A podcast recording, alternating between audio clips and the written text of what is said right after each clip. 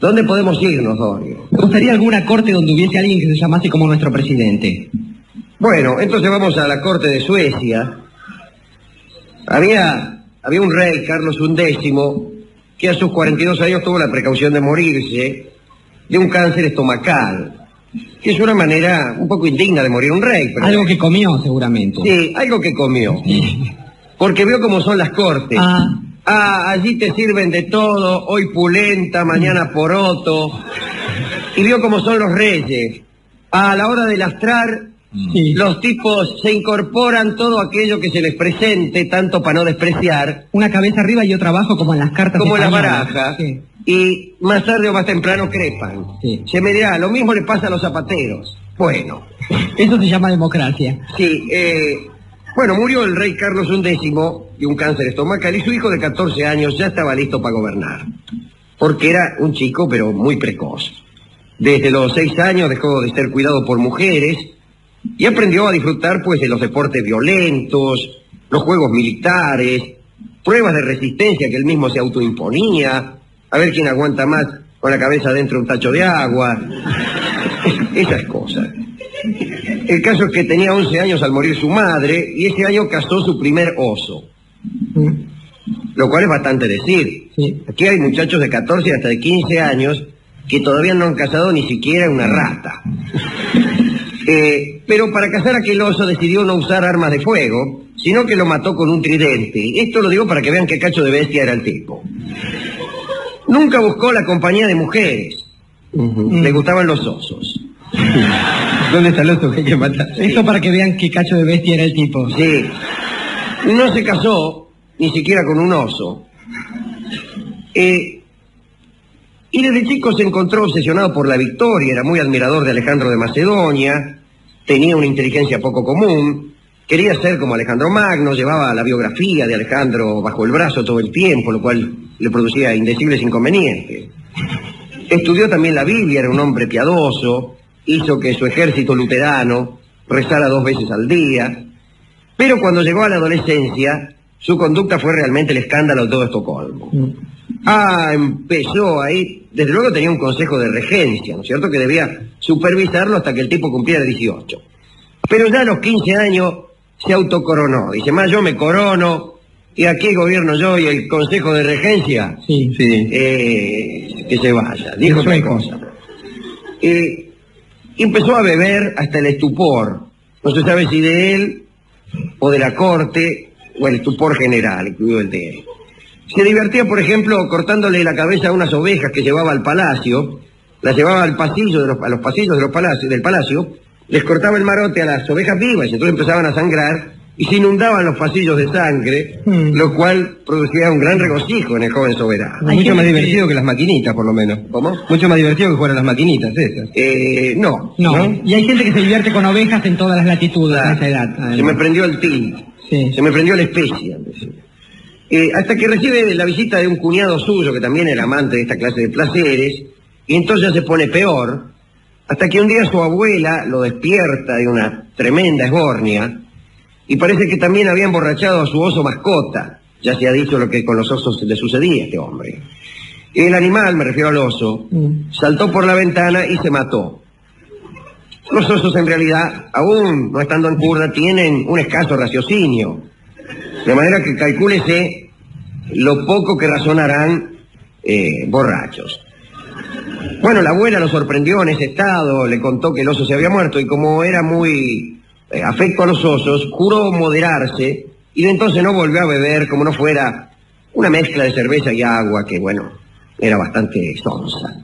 Mientras tanto, los líderes de Dinamarca, de Sajonia-Polonia, que era una especie de país, y, y Rusia, se enteraron de que en Suecia había un rey niño y kurda. Y trataron de sacar partido de esa situación y atacaron Suecia en el año 1700. Pero el rey, que ya estaba sobrio, se enfureció. Estaba sobrio, pero era joven.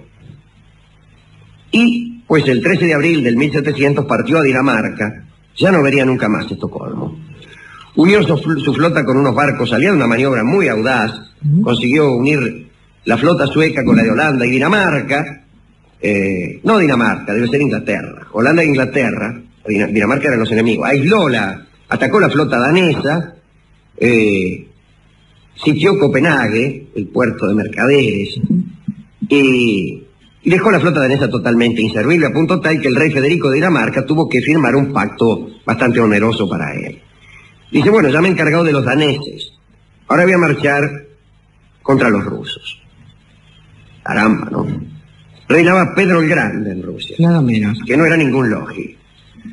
Eh, el ejército sueco estaba muy bien equipado, llevaba unos modernos trabucos de chispa, y Carlos era realmente un tipo muy ingenioso. Pedro el Grande hizo lo que suelen hacer los ejércitos rusos. Empezó a retirarse y a quemar a sus espaldas los sembradíos, los forrajes, las provisiones. La acción del final invierno que suelen decir los muchachos la rusos. clásica táctica rusa. Eh, incluso lo hacen al fútbol. Sí. Igual que Boca. clase de retiradas, los equipos rusos suelen eh, abroquelarse en su área mientras queman el centro del campo, arrancan el pasto y este, incluso si ven algún chocolatín o algo, este, le prenden fuego y lo inutilizan para que los atacantes enemigos no puedan abastecerse. Pero como los partidos duran 45 minutos y las canchas son pequeñas, los rusos por lo general pierden. Pero si la cancha fuera lo suficientemente grande, O si el equipo que está enfrente fuera el de Argentina, sí, pues otro gallo cantaría. esperen Bueno. el mundial y ya van a ver si chiflan, loco. Bueno, bueno, bueno. Bueno, eh, Pedro el Grande dice, este tipo no me va a seguir. En cuanto vea que yo le quemo este, el morfe, qué sé yo, este va a decir, no, no lo sigo. Pero Carlos lo siguió. Mm. Llega este, hasta Narva, Pedro el Grande, y dice, hasta acá no me va a correr. Narva quedaba a orillas del Báltico. Carlos lo sigue y con 10.000 suecos pone sitio a la ciudad, donde había 40.000 rusos. Y todos le decían, che, mirá, acá adentro hay 40.000 rusos, se van a enojar, van a salir. No, dice que importa. Pedro el Grande aquí comete una especie de traición nunca explicada suficientemente. Por ahí agarra y se va. No se sabe si a buscar ayuda o qué, el caso es que se las toma. Deja incluso su ejército en manos de un comandante que creo que ni siquiera hablaba el ruso, una cosa así. El caso es que llega el 20 de noviembre, Carlos emplaza sus tropas, sopla una ventisca y Carlos ataca a la ciudad. Y fue uno de los ataques más famosos de la historia. La derrota de los rusos fue tremenda. Superado 4 a 1, Carlos aplastó al enemigo. 10.000 rusos se ahogaron en el río al tratar de huir. Muchos murieron también al derrumbarse dos puentes. Y se rindieron tantos soldados rusos que Carlos tuvo que trabajar reconstruyendo los puentes para dejarlos huir. Porque el ejército no estaba preparado para tener tantos prisioneros. No tenía ni morfia, además estaban todos medio pachuchos porque habían festejado este, y no estaba el asunto para andar cuidando prisioneros. Así que les reconstruyó secretamente los puentes para que se fueran. Bueno, aclamado como un héroe y un genio, Carlos acuñó incluso un medallón donde estaba Pedro el Grande huyendo lloroso. Tenía Rusia a su merced. Pero pasó algo de orden familiar. El líder de Sajonia-Polonia era Augusto, su primo hermano, y esto lo embaló a Carlos. Dice, como mi primo. Dice, antes de encargarme de los rusos, me voy a encargar de Augusto. Y fue un error. Carlos procuraba hostilizar a los sajones con astutos artificios, por ejemplo, quemaba bosta antes de los ataques y el humo impedía ver sus cargas. Eh, pero mientras esto ocurría, Pedro no desaprovechaba el tiempo y el 90% del presupuesto de Rusia iba eh, a las milicias, construyó una nueva ciudad, también en el Báltico, ahí en unos pantanos, a pesar de la opinión contraria del pueblo y de la nobleza rusa, y esta ciudad se llamó San Petersburgo. Eh, mientras tanto, Carlos atrás de su primo, eh, el elector de Sajonia-Polonia. Y este ya estaba desesperado, cansado de rajar, un día le manda a una de sus concubinas, la más, este, la más hermosa y también la más voluptuosa, para ver si conseguía que Carlos negociara. Pero como a Carlos le gustaban los osos, pues fue rechazada esta chica. Como quiera que sea, en 1706 Augusto renunció a Polonia Y Carlos instaló allí un títer, un incondicional, y dice, bueno, ahora sí. Ahora sí voy a atacar a Pedro el Grande. Pero claro, habían pasado siete años que probar. Ujú. Y el otro había, este, había trabajado muchísimo. Había incluso recuperado la ciudad de Narva, donde hizo una gran matanza de suecos. Después de matarlos dicen que los descuartizó y los amontonó. El caso es que se preparó Carlos para marchar contra Moscú. 70.000 suecos marchaban. Eran tipos muy feroces, estaban bien alimentados, bien vestidos, con un uniforme azul y amarillo, con estrellas. Eh, Bien vestidos, muy bien vestidos.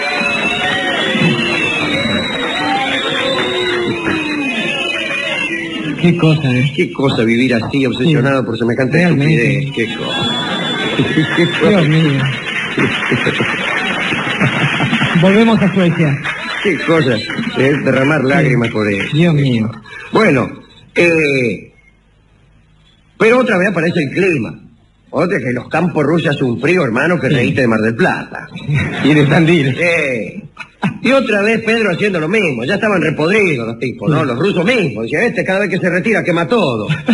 Había un tipo que decía, a mí cada, cada vez que hay una retirada me pasan, dice, por el campo. Me mudo la frontera. Sí. Me mato laburando, pasa Pedro retirándose y me quema todo. Sí.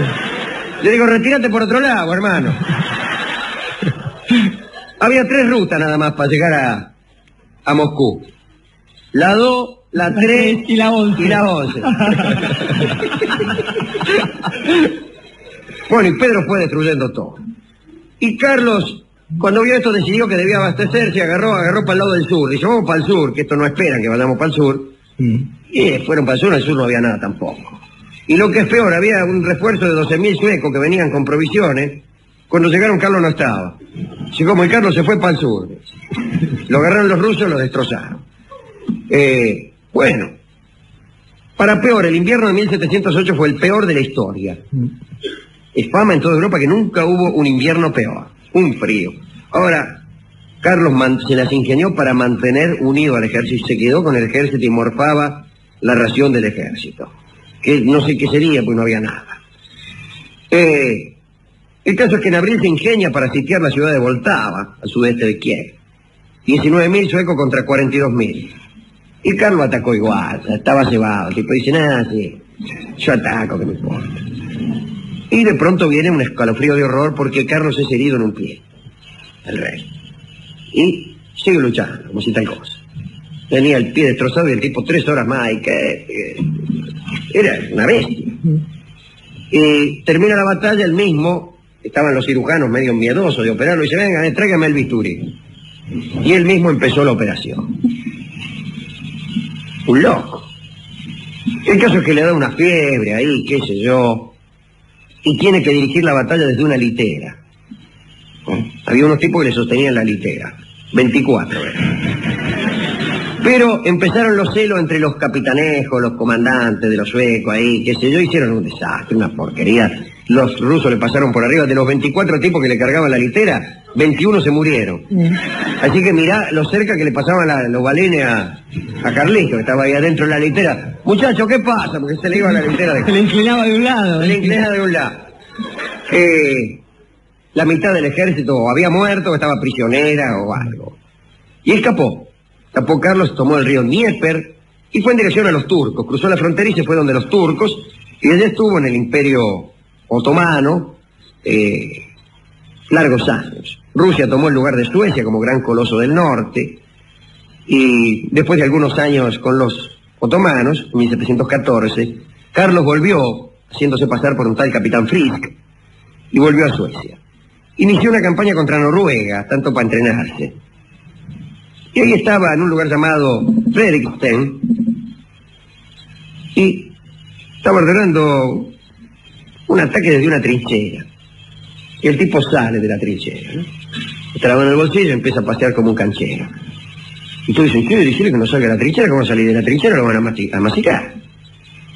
Y por ahí una bala de mosquete, adiós, Carlos. Lo mata. Pero empiezan a pensar, ¿sí quién lo habrá matado? Pudo ser una bala enemiga. Pero empezaron a pensar que él tenía una hermana, Ulrica. Y Ulrica estaba casado con un señor Federico, o sea, el cuñado. Los peores son los cuñados. Y Federico ya le había dicho, Ulrica dice, si le llega a pasar algo a, a Carlos, dice, vos hacete reina enseguida. Así que empezaron a sospechar que por ahí había sido Federico. El caso es que Ulrica se hace reina, Federico se hace rey y Carlos con los pies para adelante.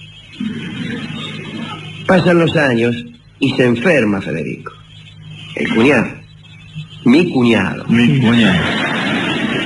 Y en 1722 se muere, allá moribundo, y antes de morir, tipo sale a la ventana y loco de remordimiento dice, me da pena confesarlo, pero el que mató a Carlos fui yo. Y después se murió. Y aquí termina esta historia sin que sepamos realmente si es verdad que Federico mató al pobre Carlos. Porque a lo mejor la fiebre y los rumores le hicieron crecer en su cabeza una culpa que no tenía. Y después todo, las mejores culpas para pagar son las culpas ajenas. Que. Totalmente. Eh, terminó mal, pobre Carlos, como casi todos los que se han atrevido con Rusia. Yo diría, Alejandro, que como casi todos los que se han atrevido, una larga lista que empieza con un muchacho quizás llamado Espartaco y sigue con otros nombres, José de San Martín, Simón Bolívar, José Martí, George Washington, aquellos que se han atrevido frente al poderío de cualquier imperio, y también nos da pena confesarlo, pero en general la voluntad de los pueblos y de los líderes que responden a sus pueblos a veces es arrasada por la eh, miseria de este tipo de poderes. Pero, aun cuando así sea, aun cuando sepamos que hay un poder superior que nos va a arrasar, si este poder es diabólico y malvado, es, de buen criollo, preferir un destino de muerte y de derrota a un destino de humillación y servidumbre.